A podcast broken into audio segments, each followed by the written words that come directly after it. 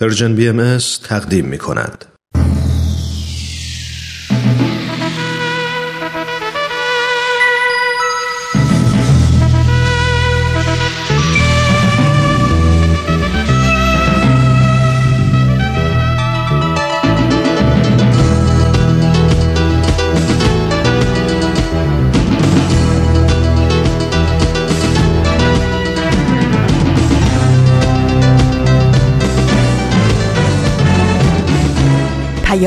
دوست. برنامه ای برای تفاهم و پیوند دلها.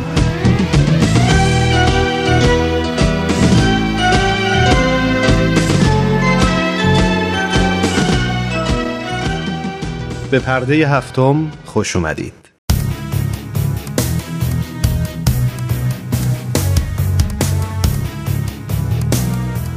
من ایمان ملکوتی هستم و امروز جمعه 24 خرداد ماه 1398 خورشیدی برابر با 14 ژوئن 2019 میلادیه.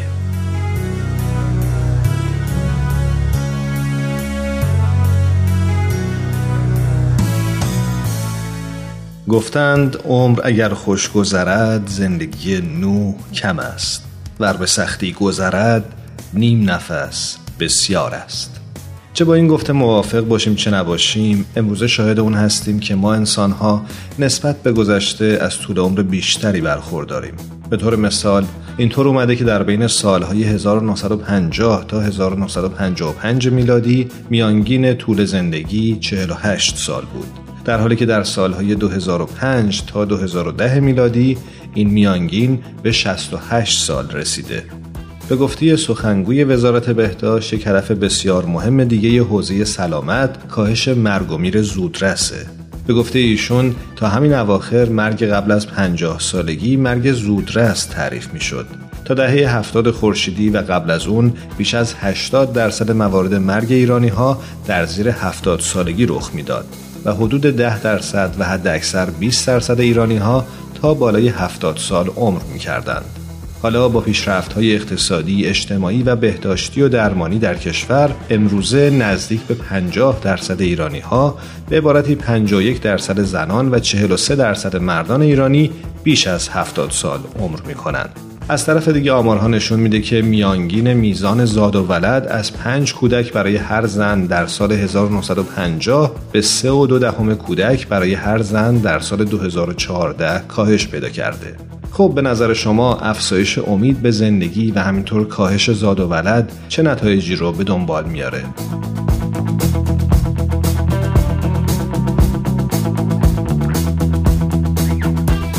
شواهد حاکی از اونه که با افزایش امید به زندگی و کاهش زاد و ولد جمعیت جهان در حال پیر شدنه. در مقاله می‌خونیم که بر اساس آمارهای سازمان جهانی بهداشت در سال 2000 سالمندان 7 درصد جمعیت زمین رو تشکیل می‌دادند. یعنی چیزی حدود 600 میلیون سالمند. در حالی که پیش بینی میشه گروه سالمندان در سال 2050 میلادی 16 درصد جمعیت جهان رو که دو میلیارد نفر خواهد بود تشکیل بدن. بر همین اساس سالمندان سریعترین نرخ رشد جمعیت رو در بین گروه های مختلف سنی دارند.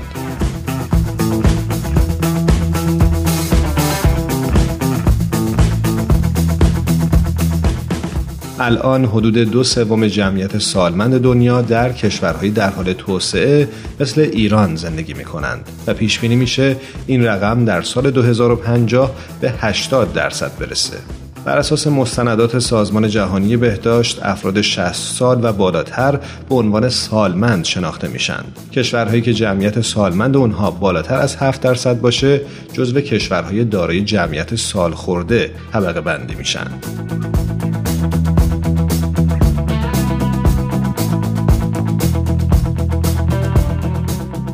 خب این افزایش روزافزون جمعیت سالمندان سبب شده که تقریبا در تمام جوامع دولتها به موضوع سلامت و رفاه اونها در دوران پیری بیشتر توجه کنند و به دنبال چاره مناسب برای این مشکل باشند.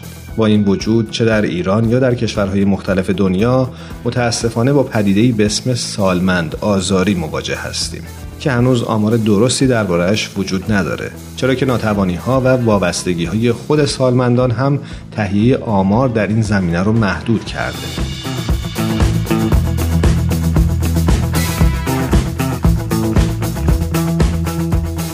حالا که از موضوع سالمند آزاری صحبت کردیم خوبه که یک کمی هم در مورد وضعیت زندگی سالمندها در کشورمون یا حتی به طور محدودتر در بین اقوام و خانواده خودمون کمی فکر بکنیم. به نظر شما اونها با عزت و احترام زندگی می کنند و از مراقبتی که در خور اون هستند بهرهمند میشن؟ و یا نه قربانی آزار و خشونتند؟ کلام آخر این که به جهت کمی تفکر در این مورد لازم یادآور بشیم فردا یعنی 15 ماه جوان روز جهانی عدم خشونت با افراد مسن و سالخورده است.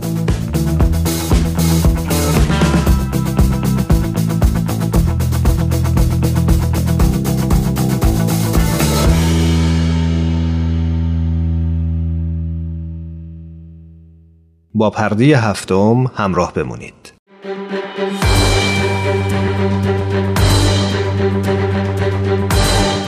یک قهرمان.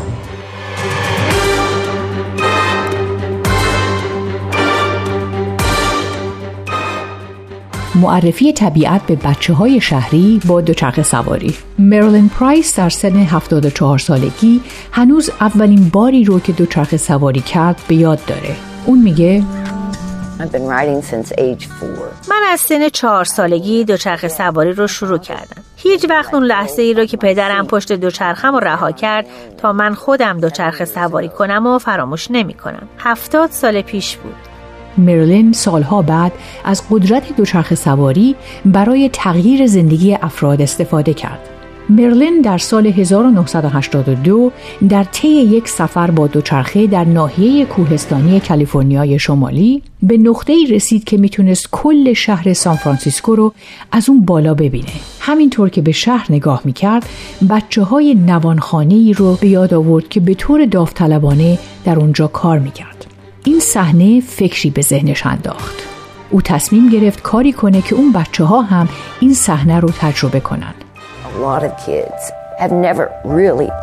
تعداد زیادی از بچه ها تا به حال از محیط شهری خارج نشدن. برای اونا همه چی مثل بتون و سیمان سخته. من تصمیم گرفتم برای بچه هایی که تا به حال تجربه دوچرخ سواری مثل منو نداشتن این امکان رو فراهم کنم. من این کار رو تقریبا سی ساله که انجام میدم. ما اونا رو به جایی می‌بریم که هیچ ساختمونی وجود نداره. اونا میگن این زندگیه. واو ما نمی‌دونستیم که همچی چیزی وجود داره. اون میگه هیچ چیزی مثل بالا رفتن از یک کوه با دوچرخه و نگاه کردن به پشت سر و دیدن اینکه چقدر راه رو طی کردی لذت بخش نیست. سازمان غیرانتفاعی او به نام سفر برای کودکان از زمان تأسیس در سال 1988 به بیش از دویست هزار بچه در معرض خطر کمک کرده تا از منطقه شهری بیرون بیان و با طبیعت آشنایی پیدا کنند. این سازمان علاوه بر انجام گشت و گذارهای کوهستانی با دوچرخه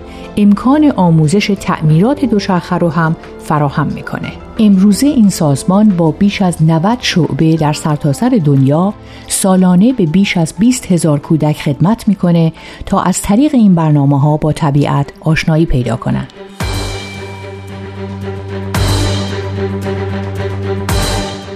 یک قهرمان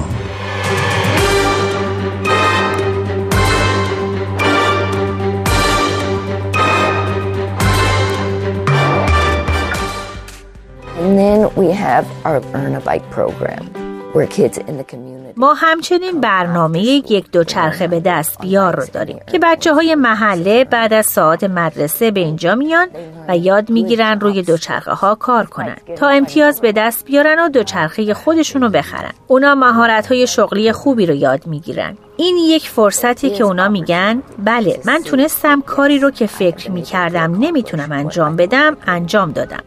خبرنگار CNN علی تورگن با مرلین پرایس در مورد کارش صحبت کرده. ازش می‌پرسه خیلی از این بچه ها برای اولین باره که در طبیعت و کوهستان دوچرخه سواری می‌کنن. عکس عملشون چیه؟ خیلی از اونا هرگز از شهرشون بیرون نرفتن. برای اونا زندگی فقط همین ماشینا و ساختموناست همه چی بتونی و سیمانیه. ولی حالا شما اونا رو به جایی می‌برین که خبری از ساختمون و ماشین نیست. مثل اینی که میگن واو ما نمی‌دونستیم که همچین جایی وجود داره. به نظر من ما با این کار دونه ای میکاریم که جایگزین مشکلات احتمالی آینده میشه. اونا می‌تونن سوار دوچرخه بشن و به جایی برن که هیچ شباهتی به محلی که زندگی می‌کنن نداره و اینطوری یه کار مثبت انجام میدن. این کار به اونا ایده جدید میده که بفهمن چیزای دیگه هم وجود داره.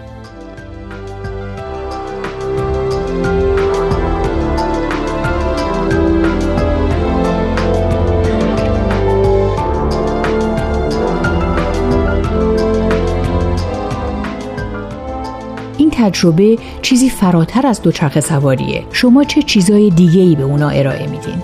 اسم برنامه دیگه ما یک دوچرخه به دست بیاره که در اونجا بچه ها بعد از مدرسه شرکت می‌کنن اونا تعمیرات دوچرخه رو یاد می‌گیرن و همینطور که در این برنامه شرکت می‌کنن اعتبار مالی هم به دست میارن که می‌تونن از اون برای خرید دوچرخه و قطعاتش استفاده کنن. اونا برای خودشون، والدینشون و خواهر و برادراشون دوچرخه می‌خرن.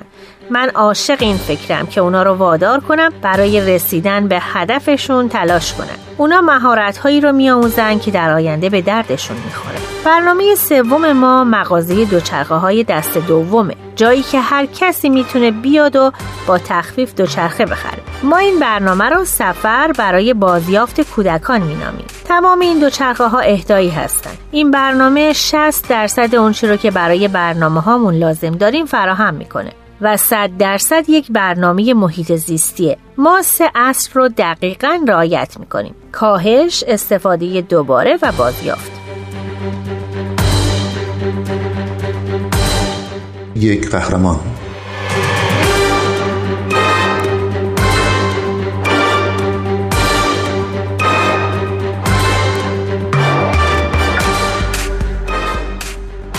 سازمان سفر برای کودکان به مناطقی فراتر از سان فرانسیسکو گسترش یافته. به نظر شما چرا این برنامه به این خوبی عمل می‌کنه؟ استفاده از دوچرخه برای آشنایی کودکان با محیط زیست ساده است. چون دوچرخه در سرتاسر سر دنیا مورد علاقه کودکانه دوچرخه به ما اجازه میده بچه ها رو با یه سبک زندگی سالم و عادتهای خوب آشنا کنیم دوچرخه وسیله برای ابلاغ این درس های زندگی در حال حاضر شعبه های بسیار زیادی در سرتاسر سر دنیا تجارب ما رو تکرار می‌کنن اونا سفرهایی با دوچرخه رو برای کودکان تدارک می‌بینن و وقتی پیشرفته تر شدن برنامه های تهیه دوچرخه یا مغازه های دوچرخه های دست دوم رو برای حمایت از برنامه هاشون راه اندازی می‌کنن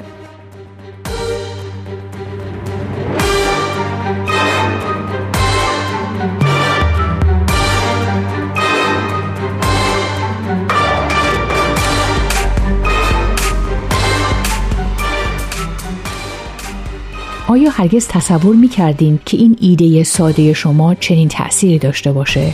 من تیشرت سفر برای کودکانم و هر جا میرم میپوشم یادم یک دفعه رفته بودم بانک اونجا یکی از کارمندان بانک که دختر جوانی بود. با دیدن تیشرت من گفت وای شما برای برنامه سفر برای کودکان کار می‌کنین؟ این سفر بهترین تجربه بود که داشتم. هرگز فراموشش نمی‌کنم. نمی‌دونم چند تا داستان مثل این وجود داره ولی این برنامه بذر اولیه رو میکاره. من هر دقیقه این برنامه رو دوست دارم. دیدن نتیجه کاری که انجام دادیم منو به این برنامه پایبند می‌کنه. از وقتی که ایده این برنامه در ذهنم شکل گرفت تا به حال هرگز ناامید نشدم و امیدوارم تا ابد این کار رو ادامه بدم It is not just biking. We are imparting life lessons. این فقط بالا رفتن از کوه و دوچرخه سواری نیست بلکه ما بهشون درس زندگی میدیم برگرفته از سایت CNN Hero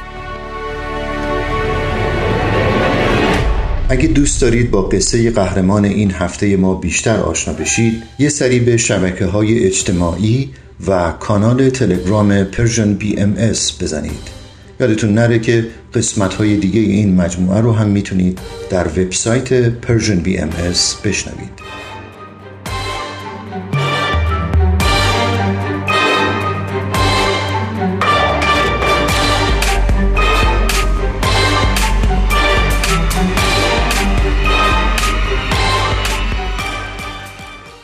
ما رو در اینستاگرام هم دنبال کنید. آدرس ما هست Persian BMS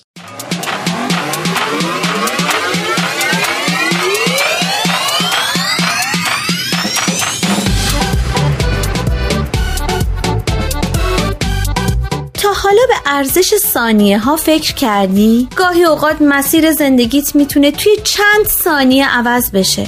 شنیدن یه صدا، دیدن یه تصویر، خوندن یه خبر همه و همه می‌تونه یه شروع تازه باشه. پس با ما همراه باش تا قدر ثانیه ها رو بیشتر بدونیم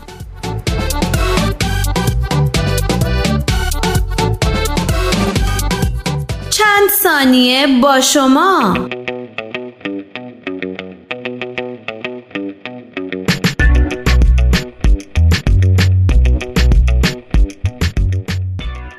از مشکلاتی که جوامع امروز با آن دست به گریبانه و آنچنان که باید و شاید به چشم نمیاد مشکلی جدی اجتماعی است که از نگاه عموم پوشیده است و یا شاید اغلب از آن به عنوان موضوعی شخصی یاد می کنند و آن چیزی نیست جز بدرفتاری با سالمندان. بله همانطور که دیده شد در بسیاری از جوامع در سراسر جهان این موضوع همچون تابو به حساب میاد و چه بسا که دست کم گرفته میشه. در حالی که شواهد و مستندات حاکی از اونه که بدرفتاری با سالمندان یک موضوع مهم بهداشت عمومی و مشکلی اجتماعی است که متاسفانه روز به روز رو به افزایشه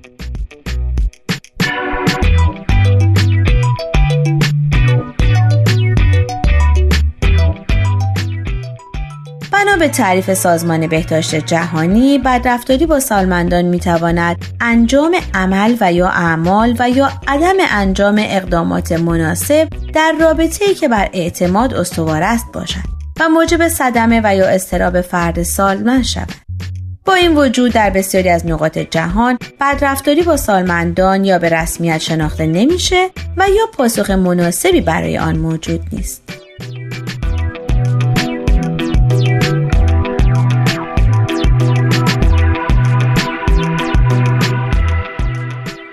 آنچنان که در مقاله آمده بدرفتاری با سالمندان مشکلی است که هم در جوامع توسعه یافته دیده میشه و هم در کشورهای در حال توسعه. ولی موزلی است که معمولا کمتر گزارش میشه. گفته شده جمعیت افراد 60 سال به بالا در جهان تا سال 2025 به حدود یک میلیون و 200 هزار نفر افزایش پیدا می‌کنه. که این رقم در مقایسه با 542 میلیون در سال 1995 به بیش از دو برابر افزایش یافته.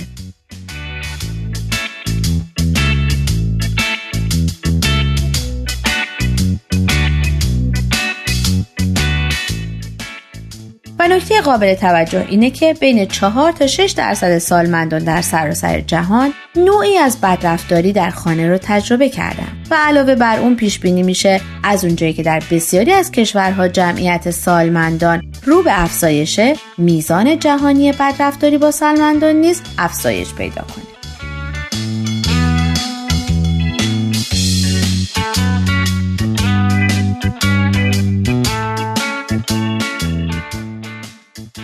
آمده که چون این مشکل به پاسخی جهانی و چند جانبه نیازمند است به همین دلیل مجمع عمومی سازمان ملل در سال 2011 میلادی در قطنامه روز 15 ژوئن رو روز آگاه سازی در مورد بدرفتاری با سالمندان نامگذاری کرد تا افکار عمومی جهانی به مشکل بدرفتاری فیزیکی، عاطفی و مالی با سالمندان جلب بشه.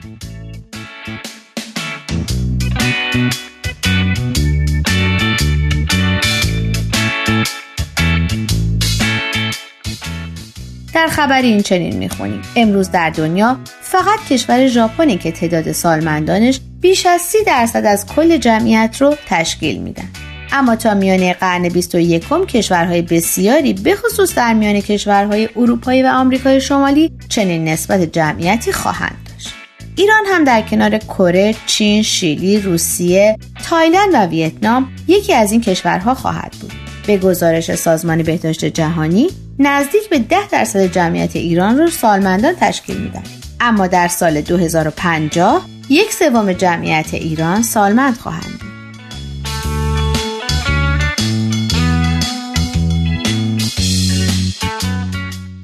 و اما سوال هفته. اگرچه میزان دقیق این گونه سوء رفتار هنوز ناشناخته است به نظر شما بدرفتاری با سالمندان چه نتایجی رو به دنبال خواهد داشت؟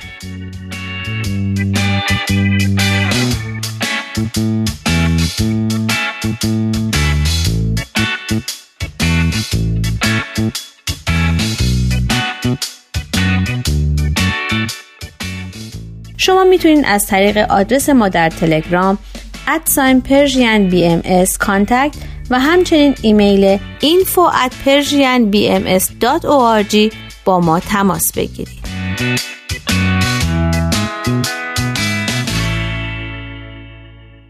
آرشیو این مجموعه در وبسایت Persian BMS به آدرس www.persianbahaimedia.org در دسترس شماست. نکردم. دست از پا خطا نکردم. جز اسمت صدا نکردم.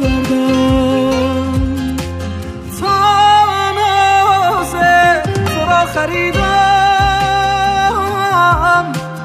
دل از هر کسی بریدم.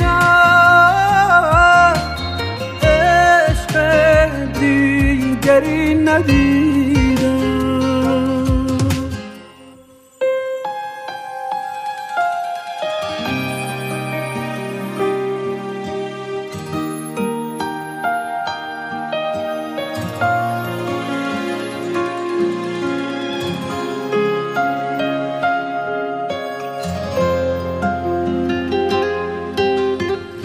خورشیدی شدی که هر روز من دور سرت بگردم. زیبایی این جهان را در چشمت خلاصه کردم. جانا با تمام دنیا از عشق تو گفته بودم. افسوس عاشقم نبودی. از یاد تو رفته بودم. عشقت را رها نکردم. دست از پا خطا نکردم. جاز اسم صدا نکردم.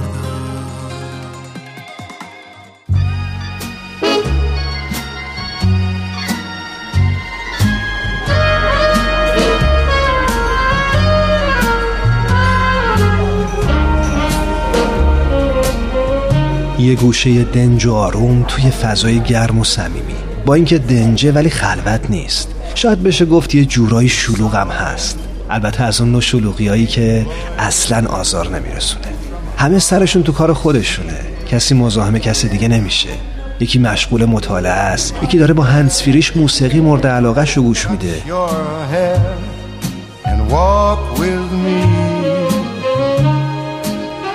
چند نفری هم اون طرفتر دور یه میز نشستن و سخت گرم صحبتن. هر از گاهی میون این هم همه یه صدای موسیقی هم به گوش می‌رسه. گوشه گوشه اینجا رو دوست دارم ولی مکان محبوبم فقط و فقط اون میز آلبالویی گرد و کوچیک کنار پنجره است. همون پنجره ای که پر از گلدونای شمدونی تازه گل داده است. واقعا تو اگه جای من بودی توی همچی فضایی عاشق هنر نمی شدی؟ راستی داشت یادم می‌رفت. اسم اینجا کافه هنره. Was new beneath a blue umbrella sky. کافه هنر امروز رو اختصاص دادیم به فیلمی سوئدی با کارگردانی اینگمار برگمان. فیلمی که هنوز اون رو پر آوازه ترین فیلم برگمان می‌دونند. توت فرنگی های وحشی محصول سال 1957 میلادی. این فیلم برنده جایزه خرس طلایی جشنواره فیلم برلین در سال 1958 میلادی شد و جایزه گلدن گلوب برای بهترین فیلم خارجی رو در سال 1960 میلادی از آن خودش کرد. این فیلم همینطور نامزد جایزه اسکار بهترین فیلم نامه غیر اقتباسی شده بود. گفتند که توت فرنگی های وحشی از اولین نمونه های برجسته استفاده از جریان سیال ذهن در سینماست.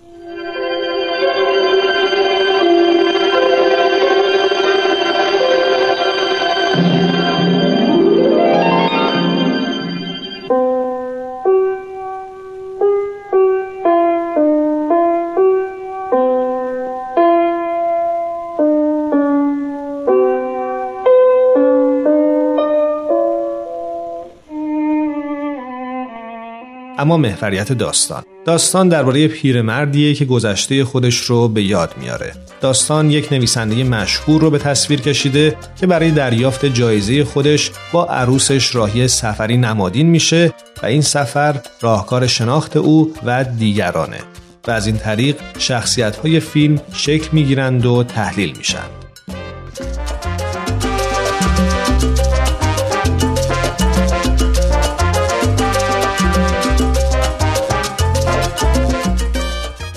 پروفسور بورگ همراه عروسش ماریانه که در زندگی زناشویی با همسرش مشکل داره برای دریافت دکترای افتخاری در پنجاهمین سالگرد فارغ و تحصیلیش از دانشگاه به لوند میرند. در راه ابتدا سه جوان سارا به همراه دو پسر و سپس زوجی رو که با هم مشاجره دارند سوار می‌کنند. در طول سفر برگ دچار کابوس میشه و خاطرات خوش و ناخوش گذشته جلوی روش جون می‌گیرند. بعد از مراسم در لوند به نظر می‌رسه سارا و دوستانش واقعا برگ رو دوست دارند و او حالا آرام به خواب میره.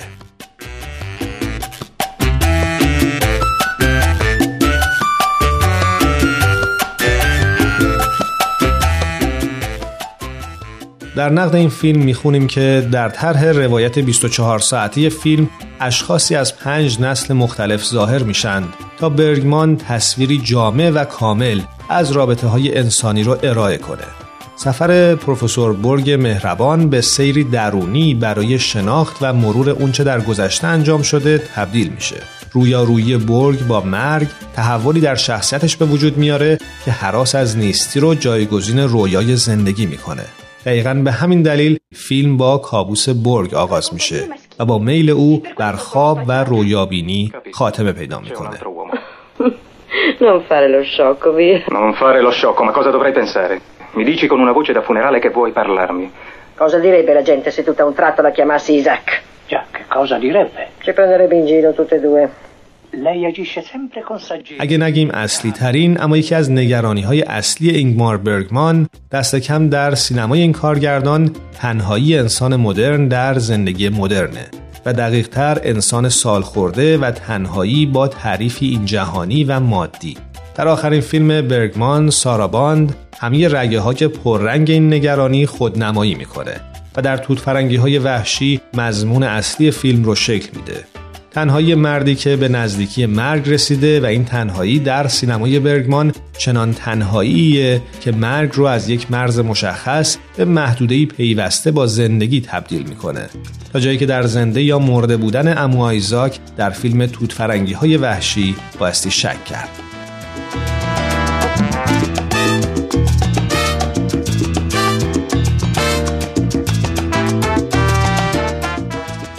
تأثیر توت های وحشی بر سینمای جهان و حتی ایران کم نظیره. گذشته از نمونه های خارجی رد استفاده از سکانس ها و فضاسازی های فیلم رو میشه در خشت و آینه ابراهیم گلستان تا یک بوس کوچولوی بهمن فرمانآرا دنبال کرد.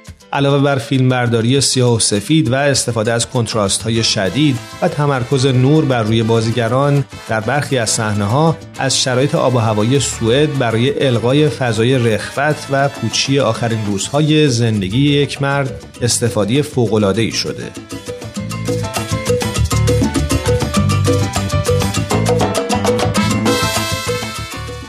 روایت شخصی از خاطرات مرد تنهایی که در واقع به تنهایی خودخواسته ای رسیده و روند انزوا و عدم توجه به اطراف رو به منتهای خودش رسونده. توت فرنگی های وحشی رومانی کلاسیک در قالب فیلمه تفکری آرام بین زندگی و مرگ بین رویا و واقعیت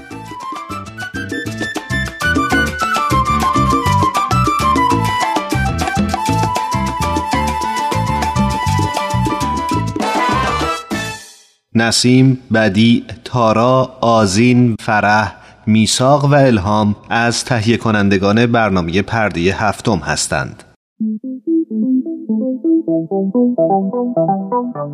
صبح یه روز تعطیل با وجود تمام مشغله ها فارغ از همیشگی دقدقه ها با چند تا از همکاران و دوستانمون توی جمع کوچیک و صمیمی یه گوشه از این استدیو دور هم جمع میشیم تا با هم گپی دوستانه بزنیم و در کنار هم لحظات شادی رو سپری کنیم. خوشحال میشیم که میزبان شما باشیم تو این جمع جمعه ها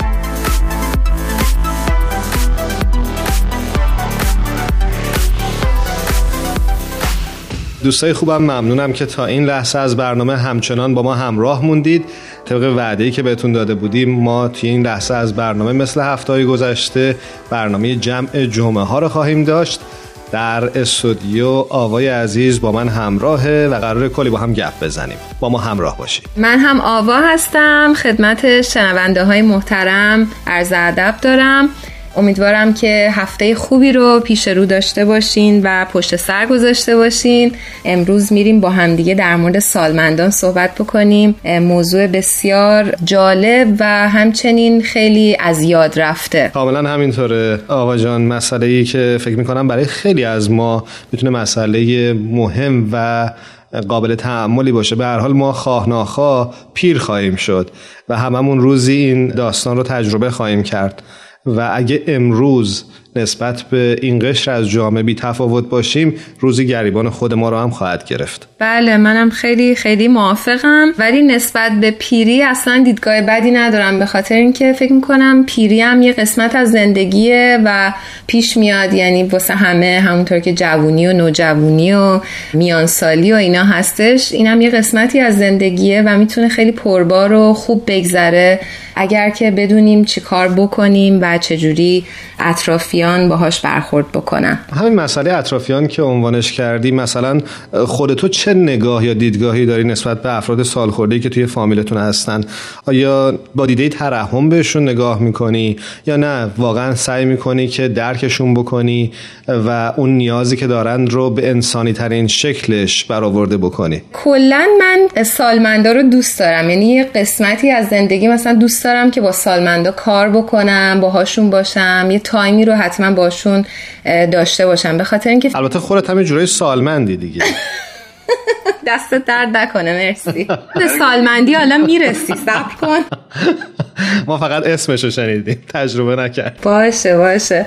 ولی در کل آره من پدر بزرگ مادر بزرگم خیلی دوست دارم و خیلی تایم زیادی رو ازشون نگهداری می‌کردم. یعنی الان روحشون شاد رفتن. ولی خیلی خیلی آره سعی می‌کردم بهشون خیلی خوش بگذره خوراکیایی که دوست دارن و براشون بگیرم. سعی کنم که خاطراتشون رو گوش بکنم به خاطر اینکه اونا مثل ماها خیلی دوران زندگی پرباری رو داشتن و الان همه فکر می‌کنن که همین این آدمیه که نشسته روی مبل و هیچ صدایی ازش نمیاد و همجوری همینجوری بود از اول زندگیشون. و باید فکر می‌کنم با بچه ها خیلی صحبت بشه در مورد احترام بهشون و اینکه چجوری نگاه بکنن به یه سالمن با نظر احترام و عشقی که باید بهشون داد و خیلی همیشه فکر می‌کنم که سالمندا دقیقا برمیگردن به دوران بچگیشون و خیلی همون نیازهای بچگی رو دوباره دوست دارن که داشته باشن. و فکر می‌کنم یکی از مهمتریناش این توجهیه که نیاز دارن از اطرافیان بگیرن. چون خواه نخواه این حس درشون رشد می‌کنه که به حاشیه رونده شدن و شاید اون توانایی لازم رو برای فعال و مولد بودن دیگه تو جامعه ندارن و این خیلی غم انگیزه براشون و گهگاه موجب افسردگی هم میشه. و فکر می‌کنم این وظیفه اطرافیانه که این توجه لازم رو بهشون بدن و کمک بکنن که حس درستی در اونها رشد بکنه و شکل بگیره. دقیقا. خیلی موافقم. نکات خیلی خوبی رو اشاره کردی.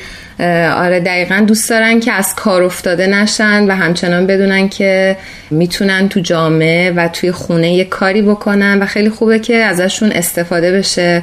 حتی کارهای کوچیک و بدونن که اونا هم عضوی مفید هستن توی خانواده دقیقا فیلمی می‌دیدم چند وقت پیش به اسم The Age of Adeline یا روزگار ادلاین که فارسی ترجمهش کردن. محصول سال 2015 امریکاست.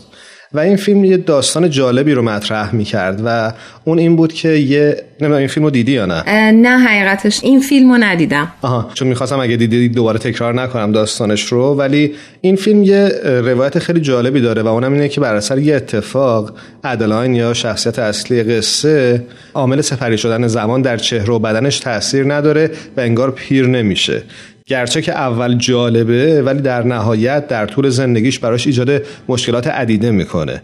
این کانسپتش برای من خیلی جالب بود. خیلی جالبه. ندیدم ولی حتما می‌بینم این فیلمو. تو خودت با این عامل پیر شدن چطور کنار میای؟ به هر حال هر کدوم از ما به نوعی اینو تجربه می‌کنیم. دیر یا زود. به قول ما ایرونی ها دیر و زود داره ولی سوخت و سوز نداره. حقیقتش نمی‌دونم. من دورورم خیلی ترس از پیری می‌بینم که آدما دارن ولی نمی‌دونم خوشبختانه یا متاسفانه من ترس از پیری ندارم و خیلی برنامه دارم واسه پیریم. نمی‌دونم. حس خوبی دارم. به نظرم خیلی لحظات قشنگیه. اگه آدم بتونه ازش استفاده بکنه. یه دوره است دیگه. بسیار جالب. آوا همونطوری که برنامه امروز اگه میشنیدی متوجه شدی فردا روز 15 ژوئن روز عدم خشونت علیه سالمندانه. و فکر می‌کنم که بد نباشه با یکی از دوستانم که جامعه شناسه و قبلا راجع به این مسئله باش صحبت کرده بودم یه تماسی بگیریم. و در این خصوص بیشتر باش گپ بزنیم. او چه خوب. خوشحالم که ایشون هم همراه ما میشن و می‌تونیم از صحبتاشون استفاده کنیم و ببینیم نظراتشون در مورد سالمندان چیه. بریم صحبت کنیم.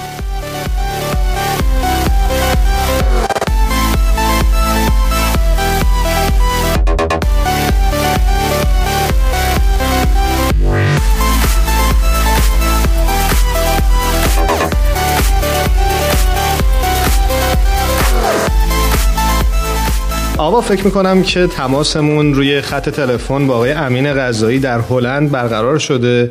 امین جان به درود میفرستم و مرسی که دعوت ما رو قبول کردی. نمی‌دونم ساعتت چنده احتمالا ساعت مناسبی شاید نباشه اما ممنونم که بازم با تمام این مشکلات دعوت ما رو قبول کردی و با ما همراه شدی.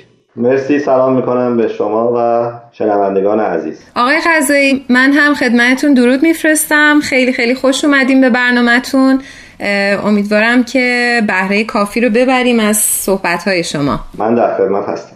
من سوال اول ازتون می‌پرسم. اینکه پدیده سالمندازاری اصلا چیه و چه مستاخهایی رو می‌تونین برامون ذکر کنین؟ بله. خب ببینید مسئله خشونت علیه افراد رو می‌تونیم بر اساس گروه سنی تقسیم بندی کنیم. یعنی کیفیت و نوع و اشکال خشونت علیه کودکان علیه زنان متفاوت علیه بزرگسالان متفاوت با کودکان. به همین ترتیب می‌تونیم بگیم که سالمندان هم به عنوان یک افراد آسیب پذیر خصوصا افرادی که در واقع آسیب پذیر هستند دارای مشکلات متفاوتی هستن و خشونت و آزاری که ممکنه اونها قربانیش باشن هم می‌تونه متفاوت باشه. پس تو تحقیقات اجتماعی ما بسیار مهمه که وقتی مبحث خشونت رو بررسی می‌کنیم یا تحقیق می‌کنیم یا آزاری که آدم ها می‌بینن رو تحقیق می‌کنیم بر اساس گروه سنی تحقیق کنیم. و وقتی به سالمندان نگاه می‌کنیم می‌بینیم که در واقع اونها هم به خاطر سنشون و موقعیت اجتماعیشون در واقع در معرض خشونت ها و آزارهای مشخص و خاص خودشون هستن که باید مجزا مطالعه بشه. این مهمه که ما بر اساس گروه سنی خشونت و آزار رو بررسی کنیم. پس بنابراین همونجور که ما کودک آزاری داریم یا خشونت علیه زنان داریم یا خشونت خانگی داریم ما می‌تونیم بگیم که چیزی به نام پیده به نام سالمند آزاری یا خشونت علیه سالمندان هم داریم. و دلایلش هم مشخصه. خب تحقیقات سنتی معمولا نشون میده که افراد سالمند احتمالا کمتر قربانی جرایم میشن. ولی این اینو تحقیقاتی که قدیم انجام می‌شد سنت هم انجام می‌شد در واقع یک سری به عمق مسئله یعنی به صورت کیفی به عمق مسئله نمی‌پردازه. چون ما می‌دونیم که افراد کهنسال به خاطر بیماری و به خاطر افزایش سن در بیشتر در معرض یا به خاطر افول قدرت اقتصادیشون بیشتر در معرض آسیب پذیر هستن. به این معنی که بیشتر در معرض این هستن که انزوا به انزوا کشیده بشن به خاطر ضعف جسمانیشون یا بیماریشون. رها بشن توسط اعضای خانواده خصوصا بین افراد فقیر یا دچار افسردگی بشن یا دچار وابستگی عاطفی و مالی بشن. و این باعث میشه که ما لازم باشه که یک خشونت و آزار علیه سالمندان رو به عنوان پدیده مجزا مطالعه کنیم. ممنونم ازت. امین اما این ناهنجاری هایی که ازش اسپردی چه عواقبی می‌تونه داشته باشه؟ خب ببینید مشکل اصلی اینه که در واقع خشونت علیه سالمندان که اتفاق میفته در بسیار شایع است. یک پدیده که خیلی جدیدن تشخیص داده شده. چون در اکثر جوامع و فرهنگ ها احترام بزرگسالان یک ارزش اجتماعی محسوب میشه. و ما فکر می‌کنیم به خاطر این ارزش اجتماعی پس اصولا سالمندان کمتر در معرض آسیب ها و خشونت ها هستند. ولی خب واقعیت اینه که تحقیقات نشون میده که چنین نیست. اجازه من یه مثالی ذکر کنم از تحقیقات میدانی مؤسسه هلپ ایج که 15 کشور رو مطالعه کردن تحقیقات میدانی کردن و نشون میده که خشونت علیه سالمندان شایع است. برای مثال در سوئد مثلا به عنوان نمونه میگم 30 درصد افراد بالای 50 سال یک حداقل یک مورد مورد سوء استفاده و بدرفتاری قرار گرفتن. کشورهای فقیرتر این آمار بدتره یعنی بیشتره. مثلا در هند 60 درصد این عدد و در پرو 80 درصد کشورهای دیگه هم هست. و مشخصا اگه به ایران هم نگاه کنیم می‌بینیم که در ایران هم این مسئله وجود داره. اگرچه آمار خیلی زیادی نمیشه از ایران داشت. ولی این واضحه که به خاطر مهاجرت از روستا به شهرها مهاجرت نسل جوان بسیار از افراد مسن بدون مراقبت هستن یا در انزوا موندن دچار افسردگی هستن. حالا این هم می‌دونیم که در اثر به خاطر فقدان حمایت دولت و خدمات اجتماعی و افزایش فشار زندگی این در واقع کهنسالان در ایران هم هرچی بیشتر آسیب پذیر میشن جناب قضایی من آخرین سوالم ازتون بپرسم چون وقت برنامهمون اجازه نمیده چطور میشه از این ناهنجاری جلوگیری کرد و راهکارهای غذایی براش هست؟ بله اولین مشکل هم دیگه اشاره کردم اینه که اصولا ما خیلی پدیده سالمند آزاری مثل کودک آزاری یا خشونت علیه زنان به صورت بین المللی در ابعاد بین المللی شناخته شده نیست و هنوز یک کنونشن یا یک میثاقی وجود نداره که به این مسئله توجه بشه خصوصا تو کشورهای فقیر جهان سوم و قوانین اون کشورها در واقع سعی کنن که اقداماتی انجام بدن یا سیاست گذاری کنن در رابطه اون من به نظرم مهمترین مسئله اگه راهکار رو می‌خواید مهمترین مسئله افزایش آگاهی اجتماعی. یعنی آگاهی رسانیه که همچین مشکل اجتماعی اصلا وجود داره که بعد توجه بشه کشورهای مختلف بهش توجه کنن. به خاطر همین هم الان تلاش هایی در حال انجامه که میثاقی تهیه بشه به امضای کشورها برسه درست مثل بحث کودک آزاری خشونت علیه کودکان که امضا برسه و تا یه حدی کشورهای مختلف متحد بشن به این قضیه متحد بشن به تصویب قوانین یا مقررات یا خدماتی که بتونه این مسئله رو تحت پوشش قرار بده. سپاسگزارم ازت امین جان. امیدوارم که بتونیم در آینده هم دوباره باید صحبت بکنیم اما الان بایستی ازت خداحافظی بکنم. مرسی از شما. مرسی جناب قضایی خیلی عالی بود. من کلی استفاده کردم لذت بردم. مرسی از تاپیک خوبتون. خواهش می‌کنم.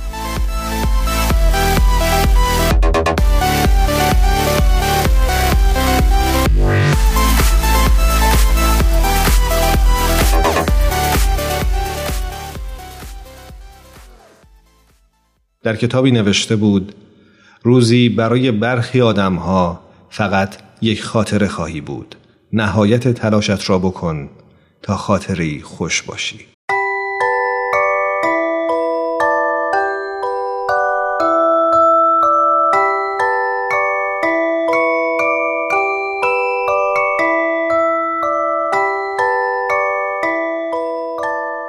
ام استودیوز به سفارش رادیو پیام دوست این برنامه رو براتون تهیه کرده بود.